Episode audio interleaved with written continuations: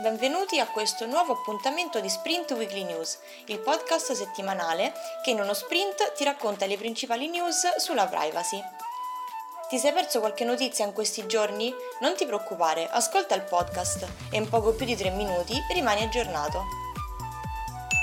In un recente caso, la Corte di Cassazione ha affrontato il tema del bilanciamento dell'interesse pubblico al reperimento di informazioni in tempo brevissimo con il supporto delle nuove tecnologie che permettono di accedere ai dati raccolti tramite l'utilizzo di parole chiave in un motore di ricerca, talvolta anche compromettenti la reputazione altrui, e con il diritto alla riservatezza e i diritti ad essa connessi, come il diritto all'immagine e all'oblio dell'individuo oggetto della ricerca.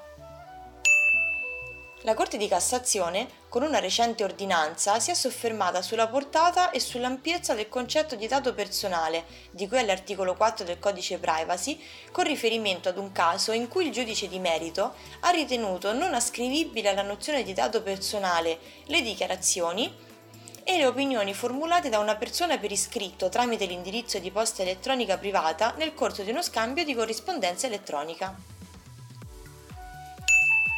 Il Garante per la protezione dei dati personali ha disposto l'adozione di un'apposita procedura telematica che i titolari del trattamento dovranno utilizzare dal 1 luglio 2021 per la notifica delle violazioni dei dati personali di cui all'articolo 33 del GDPR.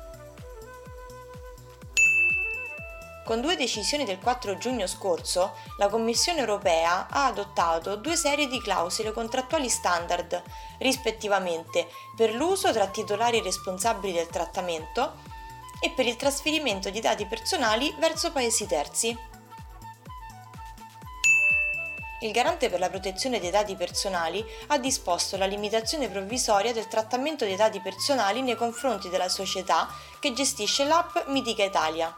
L'app gratuita predisposta per permettere l'accesso agli stadi e nei luoghi di intrattenimento solo a persone che siano risultate negative ad un test antigenico per Covid effettuato presso un centro abilitato in un arco temporale prestabilito precedente all'evento.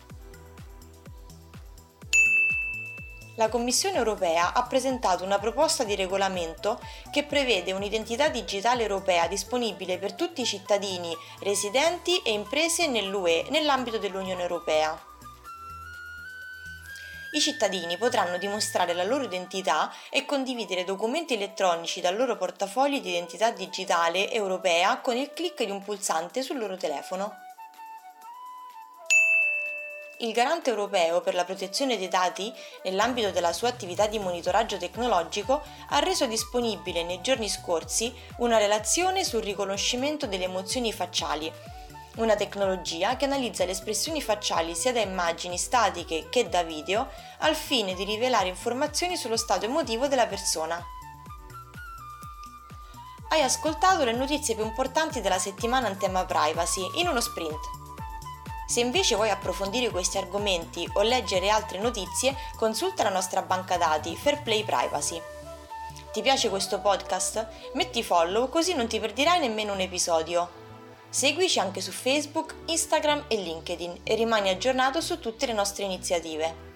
Alla prossima settimana con Sprint Weekly News.